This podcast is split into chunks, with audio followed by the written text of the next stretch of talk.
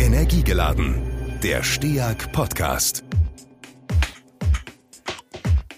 Liebe Hörerinnen, liebe Hörer, herzlich willkommen zu einer neuen Folge des STEAG Podcasts Energiegeladen. Heute wieder mit einer interessanten Gesprächspartnerin aus dem Themenfeld der Energie und äh, Energieforschung.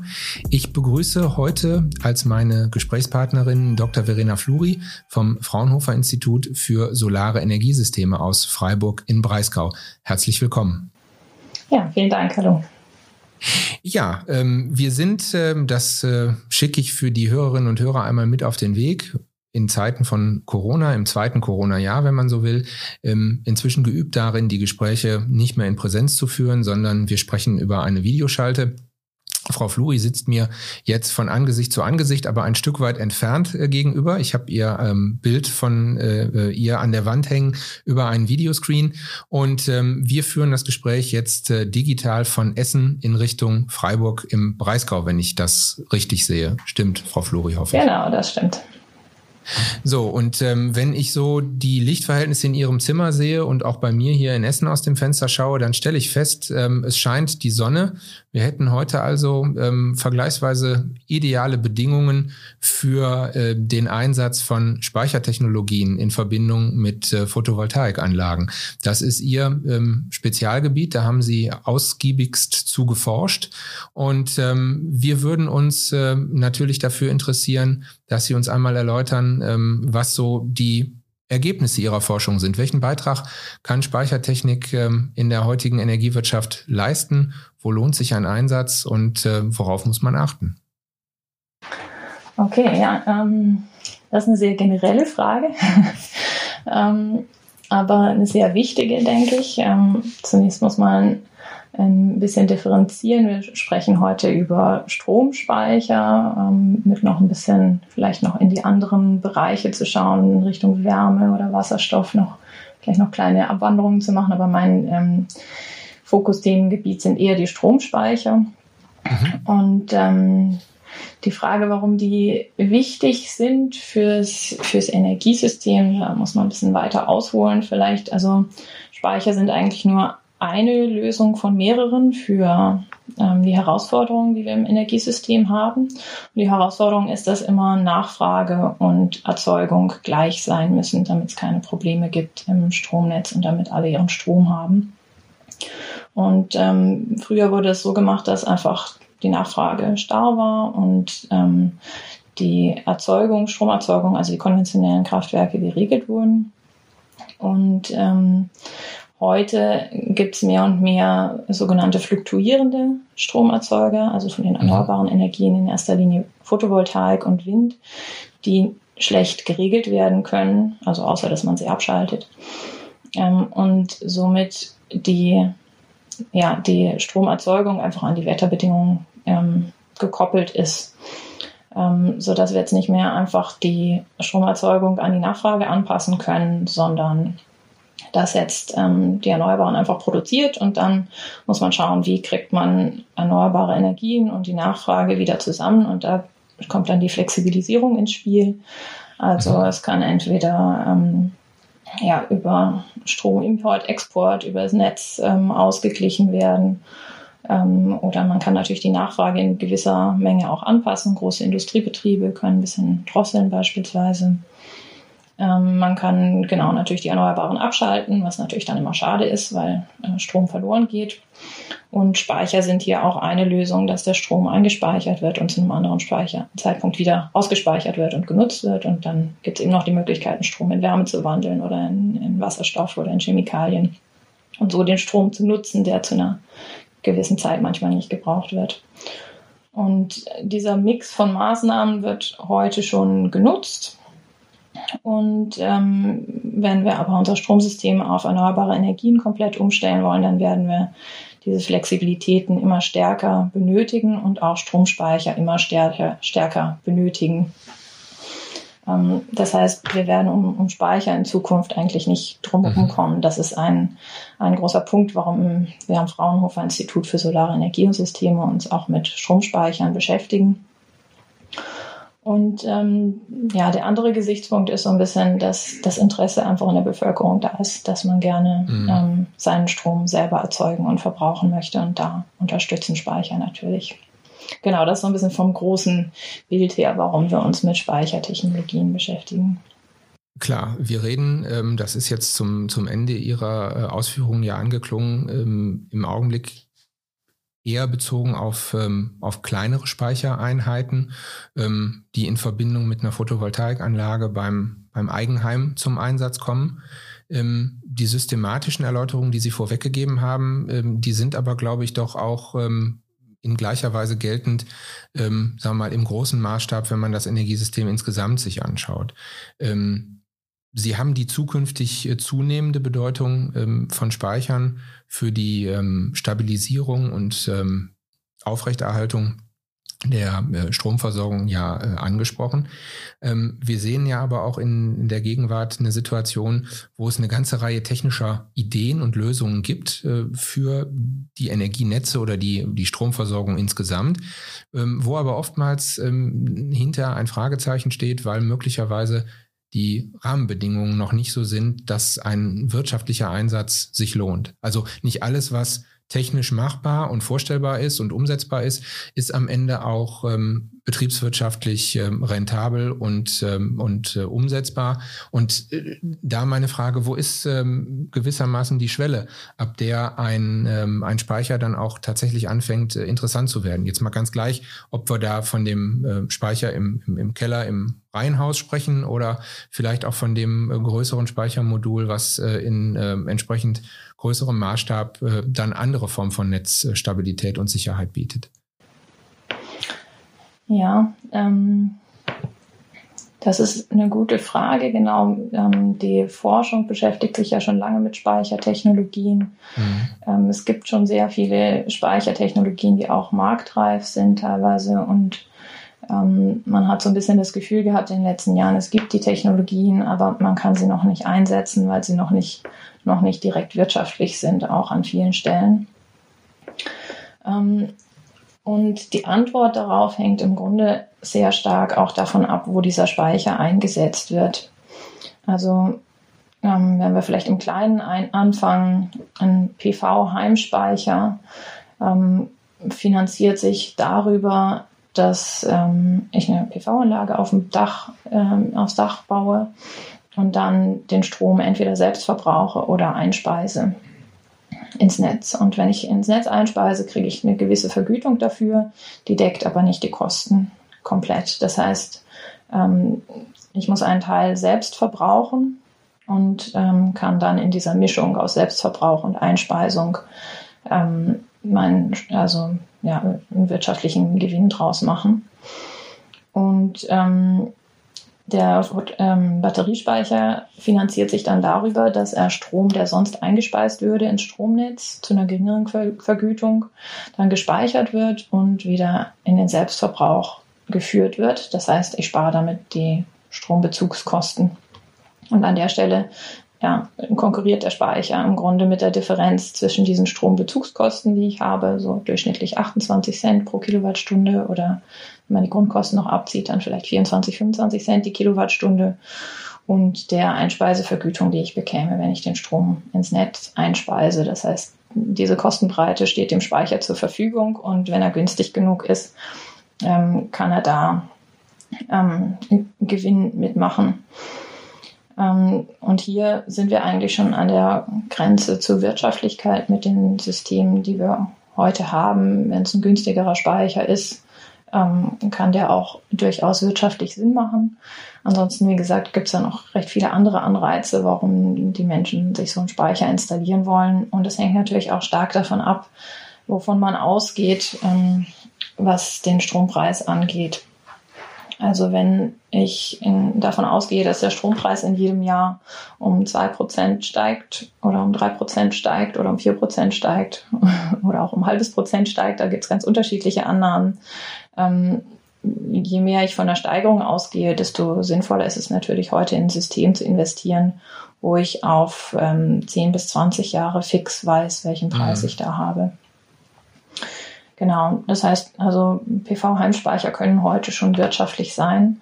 Ähm, wenn man dann in die größeren Anwendungen geht, ähm, Gewerbespeicher, da sind auch recht viele Speicher schon installiert im Bereich von ähm, unterbrechungsfreier Stromversorgung. Das ist eigentlich schon lange ein Anwendungsfall, wo auch Speicher durchaus ihre Berechtigung haben und wirtschaftlich sind, weil es in vielen Fällen überhaupt nicht äh, vertretbar ist, dass die Produktion ausfällt oder das sehr hohe Kosten verursachen würde und dann mhm. ähm, da durch die Speicher eine gewisse Sicherheit ähm, äh, ja, eingerichtet werden. Und da kommt auch immer weiter, dass ähm, ja, die Betriebe ihre Spitzenlast glätten können mit einem Speicher ähm, oder auch, wenn sie eine PV-Anlage auf dem Dach haben, ähm, da den Eigenverbrauch wieder steigern können. Und dann in den großen Speicheranwendungen haben wir Speicher im Primärregelleistungsmarkt, was wieder ein ganz anderer Markt ist mit ganz anderen Erlösen, der in den vergangenen Jahren wirtschaftlich war, aber jetzt in einer Art gesättigt ist und dann gibt es natürlich noch die Möglichkeit, an der Strombörse den Strom zu verkaufen, ähm, wo allerdings im Moment die Preisdifferenzen nicht hoch genug sind, dass sich da neue Speicher rechnen würden. Also ob sie wirtschaftlich sind oder nicht, hängt ganz stark davon ab, auf welchem Markt sie agieren wollen, die Speicher. Und ähm, da sind es wenige heute, aber kommt in Zukunft viele. Ähm, wo ich nochmal darauf zu sprechen kommen wollte. Ich habe äh, in den letzten Tagen ähm, die, die Meldung vernommen in den Medien, ähm, ungefähr 750, 780 Millionen Euro an ähm, Förderung über EEG äh, für nicht äh, produzierten Strom sind im letzten Jahr äh, angefallen. Also in den Situationen, die Sie eingangs indirekt auch angesprochen haben, wo ähm, das Netz nicht mehr in der Lage war, den ja nicht äh, steuerbaren ähm, Ertrag aus, aus Wind- und Sonnenenergie äh, aufzunehmen und die Anlagen deswegen abgeregelt werden mussten, ohne einspeisen zu können, ähm, sind natürlich die Leistungen, die aus ähm, Gründen der Netzstabilität nicht haben abgenommen werden können, trotzdem vergütet worden. Und äh, diese 750, 780 Millionen Euro ähm, waren sozusagen der Preis, den ähm, alle Stromkunden äh, in Deutschland dafür bezahlt haben, dass ähm, Energie nicht produziert wurde. Ähm, das schreit ja beinahe danach, ähm, dass wir hier auch einen, einen Markt oder sagen wir mal einen, einen Anwendungsfall haben, ähm, wo ähm, Speicher helfen können, äh, eine solch volkswirtschaftlich völlig unsinnige Ausgabe ähm, zu vermeiden, indem dann, äh, auch wenn das Netz möglicherweise vom Grundsatz her nicht äh, aufnahmebereit ist, aber die Aufnahmebereitschaft, wenn Sie so wollen, äh, gesteigert wird, indem es Speicherkapazitäten gibt, indem, äh, in, in denen dann diese äh, Quantitäten abgelegt werden können, bis irgendwann mal der Bedarf da ist ähm, und die Nachfrage entsprechend äh, dann eine Erleerung der Speicher ermöglicht. Ähm, trifft es das? Ja, das ist, ist ganz richtig, ja. Also Sie sprechen da den Redispatch an. Also ähm, ja, wenn ähm, dass Kraftwerke abgeschaltet werden müssen, weil das Netz den Strom nicht aufnehmen kann. Und teilweise auch der, die örtlichen Unterschiede so sind, dass an einer Stelle beispielsweise Norddeutschland sehr viel Wind äh, eingespeist werden könnte. Und im Süden auch bei den Kraftwerken der Strom, bei den, bei den Industriestandorten der Stromverbrauch da wäre, aber die Netzkapazität in dem Moment nicht ausreicht, um den Strom an die Stelle zu transportieren, wo es nötig wäre. Und ähm, genau das, wie ich anfangs auch sagte, dann Speicher eine, eine der Lösungen, genau. Also Netzausbau ist natürlich noch eine andere Möglichkeit, ähm, allerdings auch eher langwierig. Ähm, ja, und ja, die Kosten müssen einfach auch gegeneinander abgewogen werden, Netzausbau oder Batteriespeicher an diese Stelle dann zu stellen. Aber ähm, genau, es ist eigentlich genau der Punkt, wo in Zukunft Netzausbau und Batteriespeicher beides gebraucht werden wird, weil ja, mehr, mehr produziert wird und ähm, zu Zeiten produziert wird, wo es nicht gebraucht wird oder an Orten produziert wird, wo es nicht gebraucht wird und dann zeitlich oder und oder örtlich der Strom verschoben werden muss. Und da werden Speicher eine sehr große Rolle spielen. Also in unserer Studie zu einem, äh, zu einem klimaneutralen Energiesystem äh, wurde auch untersucht, wie die Speicherkapazität ausgebaut werden muss mit unterschiedlichen Pfaden ähm, je nach gesellschaftlichem Verhalten sozusagen, also ähm, je nach Anstieg des Verbrauchs beispielsweise. Ähm, und ähm, wir sind nicht die Einzigen, die es untersucht haben. Es gibt mehrere wissenschaftliche Studien zu dem Thema und alle sagen eigentlich, zu einem früher oder späteren Zeitpunkt werden wir Batteriespeicher oder Stromspeicher insgesamt massiv brauchen. Ähm, ja, die Studien kommen zu unterschiedlichen Ergebnissen ab, wann das der Fall sein wird, aber dass sie gebraucht werden in Zukunft, ist eigentlich wissenschaftlich belegt. Mhm. Wir haben jetzt die ganze Zeit abstrakt von Speichern gesprochen, aber ähm, in Ihren Ausführungen ist es äh, zwischenzeitlich auch angeklungen, es gibt ganz unterschiedliche technische äh, Konzepte oder Lösungen, um Energie zu speichern. Ähm, wir kriegen ja mit, dass ähm, nach, den, nach den klassischen ähm, Akkus, äh, Lithium-Ionen basiert, äh, von der Technik ähm, eine stetig wachsende Nachfrage besteht, auch wegen des äh, Anstiegs der Elektromobilität. Und ähm, man bekommt ja auch in der, ähm, in der Berichterstattung über die Medien ähm, vermehrt mit, dass es ähm, im Hinblick auf die begrenzten Ressourcen, was die äh, Rohstoffe angeht, die für die Produktion solcher Speicher ähm, benötigt werden, ähm, da möglicherweise irgendwann mal ähm, Engpässe drohen. Insofern meine Frage, ähm, welche anderen Speichertechniken ähm, kommen in Frage und äh, sind vielleicht auch schon erprobt? Ähm, ich will jetzt gar nicht auf das Themenfeld Wasserstoff zu sprechen kommen. Da hört man ja auch immer wieder, wenn man regenerativen äh, Strom, äh, Windenergie möglichst direkt an der Küste, wo, wo Windparks vielleicht offshore stehen, direkt nutzt, um Wasserstoff zu erzeugen, dann hat das in gewisser Hinsicht auch ähm, eine, eine Speicherfunktion oder kann ähm, als Stromspeicher ähm, eingesetzt werden, indem man hinterher Wasserstoff möglicherweise auch wieder rückverstromt. Aber ähm, wenn wir jetzt an was klassisches äh, Stationäres denken, so wie die eingangs angesprochene Speichereinheit, ähm, die in dem Einfamilienhaus mit PV-Anlage auf dem Dach steht. Ähm, Gibt es da noch andere Techniken oder ist da ähm, der ähm, jeweils größer dimensionierte Lithium-Ionen-Akku ähm, der Stand der Technik und da gibt es noch äh, nichts, was äh, weiterführt an der Stelle? Ähm, also ich würde sagen, in, in Ergänzung oder Ersatz von einer Batterie an sich gibt es für den Heimspeicherbedarf eigentlich nicht direkt eine Alternative. Ähm, Im größeren, größeren Maßstab kann man natürlich über Pumpspeicher, Druckluftspeicher, ähm, Schwungmassespeicher, gibt es noch andere Technologien, die da konkurrieren könnten im Heimspeicherbereich, aber weil es ein bedingter Platz ist und eine kleine Speichereinheit, ähm, denke ich, ja, macht es Sinn, bei den, bei den Technologien zu bleiben. Was aber erforscht wird, wenn Sie jetzt die Rohstoffknappheit ansprechen, ist natürlich andere, ähm, andere Materialien, die für die Batterien eingesetzt werden. Ähm, mhm. Sei es Salzwasserbatterie oder ähnliches. Da gibt es viel Forschung in dem Bereich ähm, oder wie man Material schonender vorgehen kann, dass man weniger Material braucht für dieselbe Technologie. In dem Bereich wird eher geforscht. Ich glaube, da liegen die größeren Potenziale. Mhm. Wir sehen also eine ähm, Differenzierung der Technik an der Stelle und ähm, ich höre raus, äh, vor allem da, wo, wo wir über größere, äh, skalierbare ähm, Mengen reden, äh, die dann zu speichern sind. Ähm, was, äh, was ist so Ihre Prognose, wo sich ähm, das rein quantitativ hinentwickeln wird? Sie hatten eben auch mal angesprochen, ähm, es gibt unterschiedliche Vorstellungen äh, davon, wie sich der Strompreis entwickelt. Steigender Strompreis ähm, ist ja immer auch ähm, ein Indiz für eine perspektive steigende Nachfrage. Ne? Also wo mehr Nachfrage ist, steigt dann ähm, der, der Preis entsprechend. Äh, es gibt ja gute Gründe, die dafür sprechen, dass es sich so verhält, weil ähm, beispielsweise beim Thema Wasserstoff ja auch ähm, vermehrt äh, Strom gebraucht werden wird, um äh, eine entsprechende Produktion hier auch in Deutschland am Standort ähm, ins, äh, ins Werk setzen zu können. Und ähm, was würden Sie sagen? Ist der, ist der Speicher, den man ähm, demnächst im Keller stehen hat und ist die PV-Anlage auf dem Dach, ähm, ist das zukünftig die neue Normalität. Man kennt das alles schon, aber es ist ja beileibe noch nicht so, ähm, dass wir das wirklich auf jedem ähm, potenziell für eine PV-Anlage in Fragen kommenden Dach tatsächlich auch finden. Es gibt ja immer noch viele Dächer, die sozusagen unverbaut sind, was PV-Anlagen angeht.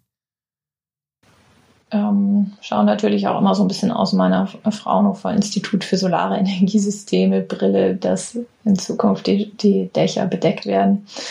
Ähm, aber wenn wir uns jetzt wirklich aus, aus Deutschland Sicht anschauen, wir müssen die CO2-Emissionen reduzieren und runterbekommen bis 2050.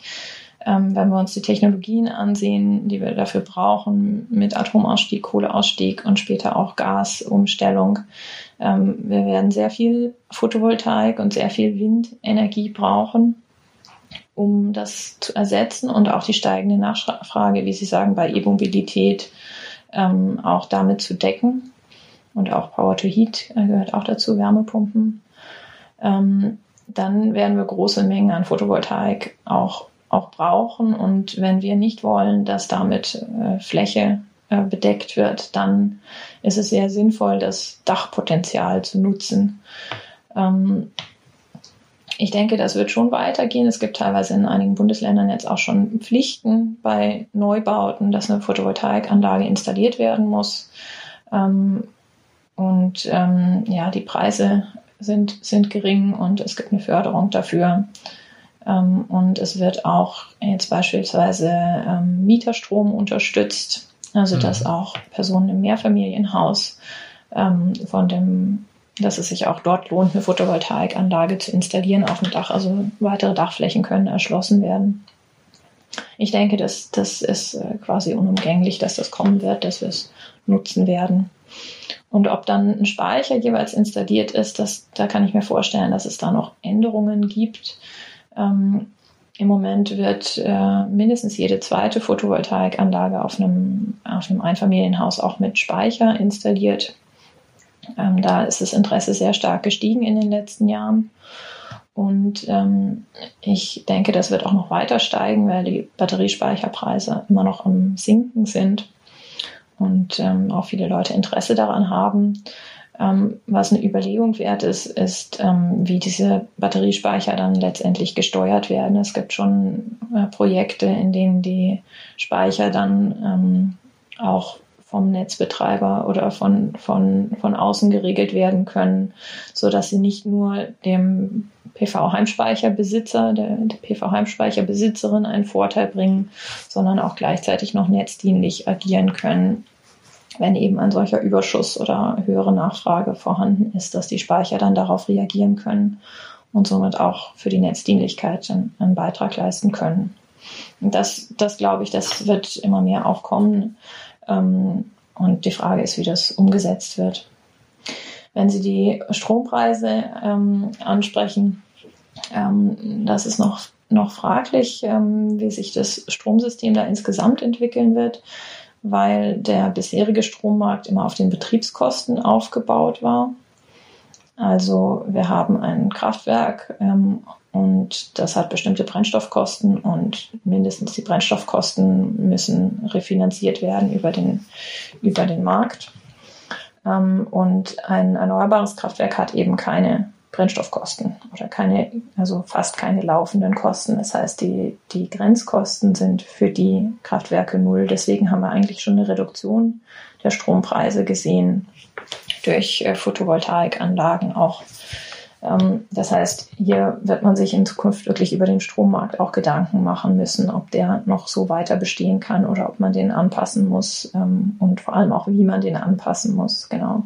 Was dann beim Hausbesitzer an Strompreis ankommt, ist dann ja wiederum mit ganz vielen Abgaben und Umlagen belegt. Und auch die EEG-Umlage ähm, hatte da ja auch ihren Teil dazu beigetragen in den letzten Jahren. Und ähm, das ähm, wird sich aber allen Voraussagen nach auch wieder verringern und aber auch wieder ansteigen können, je nach, je nach politischen ähm, ja, Regelungen da. Also mhm. der Haushaltsstrompreis ist dann nochmal eine andere Frage. Ja, klar. Also das, was Sie gerade an ähm, potenziellen Entwicklungen und ähm, Möglichkeiten bei der bei der Entwicklung der äh, Energiepreise und insbesondere des Strompreise beschrieben haben, ähm, ist weniger äh, von technischen Parametern abhängig als auch ein Stück weit von von der Norm und Rahmensetzung ähm, des des Gesetzgebers. Das äh, habe ich jetzt so mitgenommen. Ja. Ähm, wenn Sie die ähm, Situation äh, sehen, die entsprechenden äh, Erzeugungsbedarfe ähm, nehmen zu, aber die Produktionskosten, wie Sie es gerade beschrieben haben, ähm, nehmen ab. Ähm, welche Quantitäten an, an regenerativer Erzeugung und da wir mit äh, Ihnen ja mit einer Expertin äh, für den Bereich der Photovoltaik sprechen, beziehe ich es mal konkret darauf. Äh, wie viel, wie viel Photovoltaik würde man brauchen, damit der von Ihnen gerade beschriebene Effekt tatsächlich ähm, möglicherweise kostenwirksam dann auch ähm, zum Tragen kommt? Also wie viel Photovoltaik müsste sozusagen ähm, im, äh, im, im Netz sein, ähm, damit tatsächlich die, ähm, die Großkraftwerke mit ihren Brennstoffkosten so weit äh, aus dem Markt äh, gedrängt sind, dass die ähm, von Ihnen gerade beschriebenen Nullgrenzkosten bei der Produktion von, von ähm, Photovoltaikstrom sich dann auch wirklich ähm, auf, den, ähm, auf das Preisniveau auswirken, spürbar? Die wirken sich tatsächlich heute schon auf das Preisniveau aus. Also die ähm, Preise am Strommarkt sind gesunken in den letzten Jahren dadurch, dass ähm, Photovoltaikstrom da und Windstrom dort mit null Grenzkosten reingedrückt mhm. wurde. Ähm, man muss dabei, um das zu verstehen, die Preisbildung am Strommarkt verstehen. Also es wird ähm, eine Reihenfolge gebildet der, der Stromerzeugungskapazitäten und den Preis, mit dem sie bieten. Mhm. Und Photovoltaik und Windstrom, dadurch, dass er ähm, gefördert ist auch ähm, über die EEG-Vergütung, kann dort mit ähm, 0 äh, Cent die Kilowattstunde angeboten werden. Das heißt, der erste Block in diesem ähm, Erzeugungsblock ist dann Photovoltaik und Wind mit Null Grenzkosten. Ähm, dann kommen die nächsten Erzeugungsanlagen, ähm, wahrscheinlich irgendwie Kohle dann und ähm, Braunkohle, Steinkohle und ähm, zuletzt irgendwo die Gaskraftwerke, die relativ teure, äh, hohe Stromgestehungskosten haben. Und aus dieser Reihenfolge ähm, ergibt sich dann, wenn man es mit der Nachfrage übereinander legt, ähm, der letztendliche Börsenstrompreis zu diesem Zeitpunkt. Und jetzt äh, sieht man natürlich, wenn wenig Erneuerbare drin sind, dann rutscht diese Kurve ein Stück weiter nach links. Also wenn von links zuerst Photovoltaik und Wind ähm, aufgebaut ist und dann die anderen Technologien. Ähm, je kleiner der linke Teil ist, desto mehr von diesen teuren Kraftwerken mhm. rutschen nach links und in diese Preisgruppe rein und dann steigt der Preis. Und wenn dann andersrum gesagt, wenn mehr Photovoltaik und Windstrom auf der Nullseite, auf der linken Seite in diese Grafik reinkommen, werden die anderen Kraftwerke nach rechts gedrückt und der Preis sinkt, weil dann nicht mehr die teuren Kraftwerke zum Zuge kommen. Ähm, das ist ein Effekt, der tatsächlich in den Medien auch nicht, nicht so viel beschrieben wurde in den letzten Jahren, wo, wo es auch darum ging, dass erneuerbare Energien den Strompreis verteuern durch die EEG-Umlage. Ähm, sondern dass aber eigentlich am Strommarkt die Preise gefallen sind durch die erneuerbaren Energien und dass dort auch die Industrie davon profitieren konnte und auch und größere Unternehmen, die halt vom Strommarkt einkaufen. Mhm. Und dass aber diejenigen, die ähm, über äh, die geringeren Strompreis oder Stromabnahme haben, ähm, die EEG-Umlage zahlen, dass für die natürlich der Strompreis dann teurer ist. Ja, das ist nachvollziehbar. Ähm, insofern ist es natürlich für, für viele, die da nicht mit dem äh, detaillierten Vorwissen auf die Materie gucken, oftmals ähm, schwer nachvollziehbar, warum diese beiden äh, gegenläufigen Effekte ähm, parallel existieren, also die, die sinkenden Börsenpreise auf der einen Seite und äh, die zum Teil steigenden oder zumindest auf vergleichsweise hohem Niveau stagnierenden Verbraucherpreise, die man dann am Ende auf der Jahresabrechnung findet. Ne? Vielleicht noch ergänzend dazu, weil es weil es oft in der Diskussion auch, auch ähm, unter den Tisch gefallen ist, dass natürlich auch ähm, massiv ähm, Industrien und Gewerben ähm, teilweise die EEG-Umlage nicht zahlen müssen und ausgenommen sind von der EEG-Umlage. Mhm. Und das sogar noch den größeren Effekt darauf hat, dass diejenigen, die die EEG-Umlage noch zahlen müssen, dann eine höhere Umlage bezahlen müssen, weil andere davon ausgenommen ist. Also das gehört auch noch zu dieser EEG-Umlage-Diskussion dazu. Aber nicht ganz zu unserem Thema heute. Nee, das stimmt. Wir sehen ja im Augenblick gerade auch eine entsprechende Diskussion, ähm, diese ähm, gesetzlichen Regelungen zu novellieren. Und ich glaube, wir können ja äh, alle miteinander ein Stück weit gespannt sein, was am Ende das Ergebnis äh, der laufenden EEG-Novelle sein wird. Ich würde aber noch auf einen Punkt zurückkommen, ähm, den Sie eben angesprochen haben. Sie sagten, es gibt schon Überlegungen und ähm, Konzepte, wie man Speichertechnik, ähm, ich bleibe jetzt bei dem äh, Eigenheim äh, im Keller stehen, ähm, in, in, großer Zahl vielleicht ähm, durch Steuerung von außen, ähm, Sie sagten eben so schön, netzdienlich ähm, einsetzen kann und nicht nur ähm, verbrauchs- und, und kostenreduzierend für den, für den einzelnen ähm, rein Eigenheimbesitzer, sondern eben auch im Sinne der Netzstabilität und der Versorgungssicherheit fürs große Ganze. Ähm, Sie hatten parallel dazu eben auch noch darauf hingewiesen, ähm, dass es ja ungeachtet dessen ähm, in Zeiten volatiler Erzeugung und Einspeisung auch einen Netzausbau geben muss. Und äh, den gibt es ja sicherlich auch, oder es gibt sicherlich auch Ausbaubedarfe auf der, auf der ähm, lokalen Netzebene, auf der Verteilnetzebene, wenn da immer mehr äh, PV-Anlagen und auch Speicher ans Netz angeschlossen sind.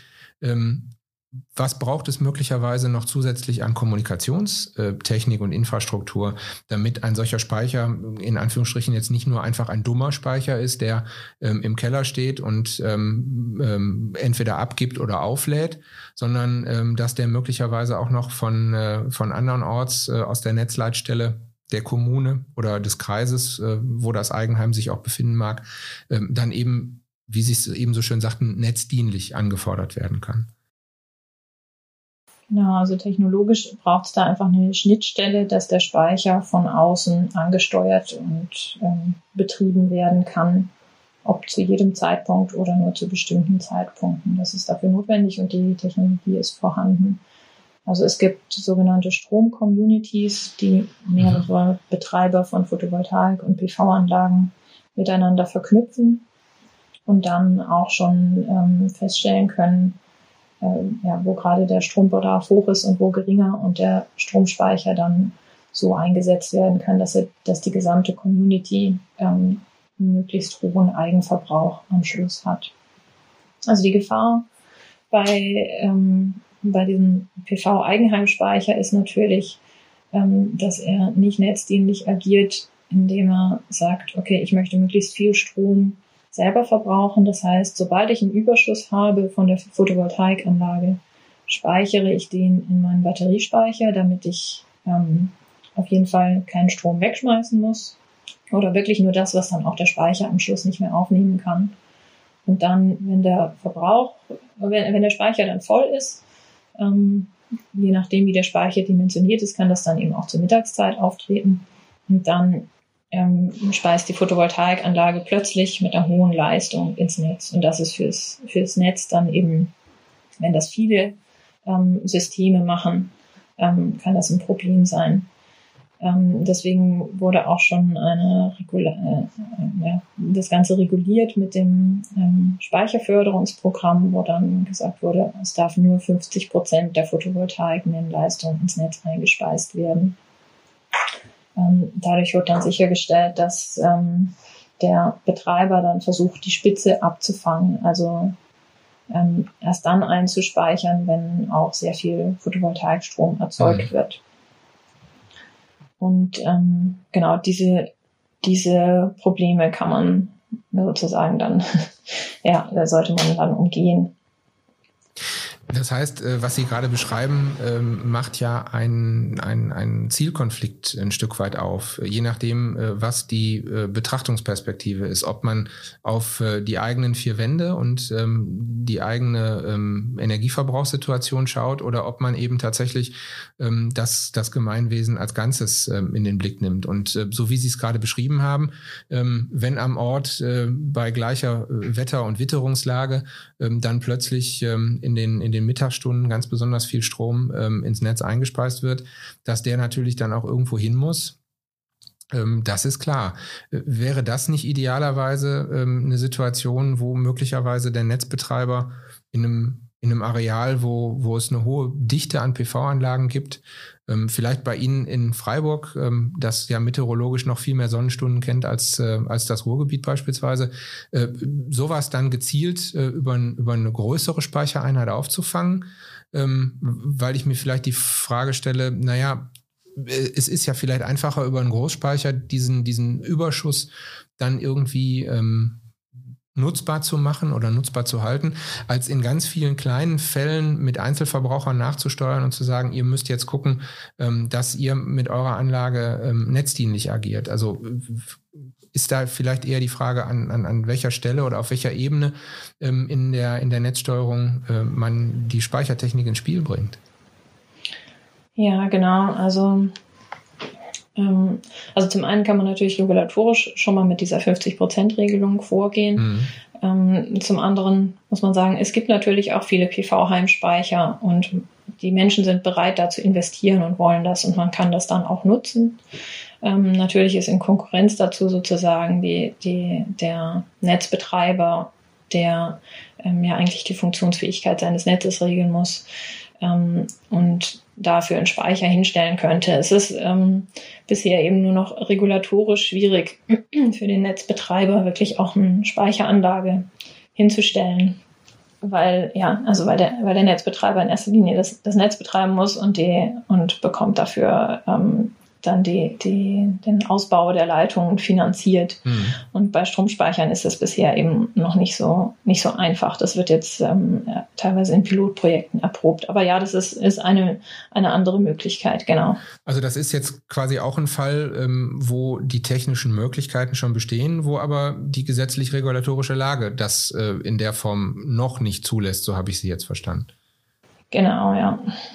Was müsste aus Ihrer Sicht, wenn Sie jetzt tatsächlich ähm, mit, mit Blick auf Speichertechnik ähm, mal schauen, äh, was, was wären so die, die wesentlichen Stellschrauben ähm, auf der gesetzlich-regulatorischen Seite, die angepasst werden müssen, damit ähm, Speicher gleich welcher Dimension künftig äh, vielleicht noch besser ähm, herangezogen werden können, die äh, Stromversorgung in Deutschland zu stabilisieren, zu verstetigen und ähm, die, ähm, die Einbindung möglichst viel regenerativer Energie zu ermöglichen. Was sind die Knackpunkte aus Ihrer Sicht? Also die Knackpunkte werden gerade schon auch angegangen. Ähm, das ist vor allem eine Definition von Speichern als Speicher tatsächlich im Gesetz. Also äh, man kann es als Laie kaum vorstellen, aber Speicher sind, sind im Gesetz nicht definiert. Die gibt es da nicht. Es gibt als Verbraucher und Erzeuger. Und als Speicher ist man somit entweder Verbraucher oder Erzeuger.